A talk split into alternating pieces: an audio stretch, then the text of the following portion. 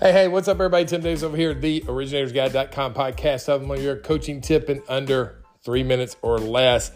Today, I want to talk about stories, guys, and the stories that we're telling ourselves. And we have to check ourselves on a regular basis to make sure that what we're telling ourselves is actually true and whether or not what we're telling ourselves is pulling us away from the activities we know we need to take in order to be successful in the business. And I had a recent coaching call with a client who was talking about that he had seen another agent promoting another loan officer on social media, and he was very upset and very disappointed because he'd actually referred this particular agent several deals throughout the year. And he was wondering why in the world she would not be loyal back. And I said, hey, listen, before we really jump to conclusions, do we really know the full story? Do we really know what's going on? Yes, you've sent her business, right? And she sent you business back.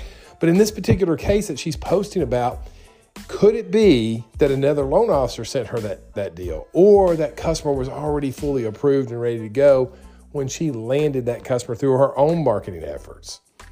And we talked through that and he got to say, got to thinking about it and he said, you know what? That might be true. And he did a little investigation and he found out actually that was true, right?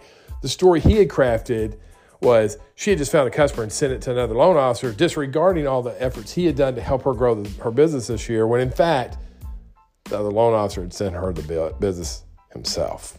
And so that story he created was getting him off track from the daily fundamentals and the focus that we need to have and the income generating activities that we need to do in order to grow our business.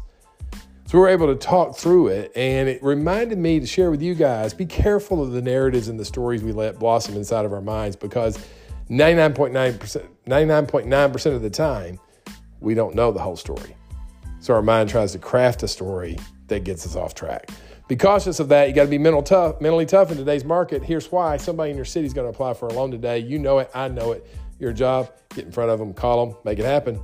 Keep listening to the podcast. Have a successful day, guys. I'll talk to you real soon. See you. Bye.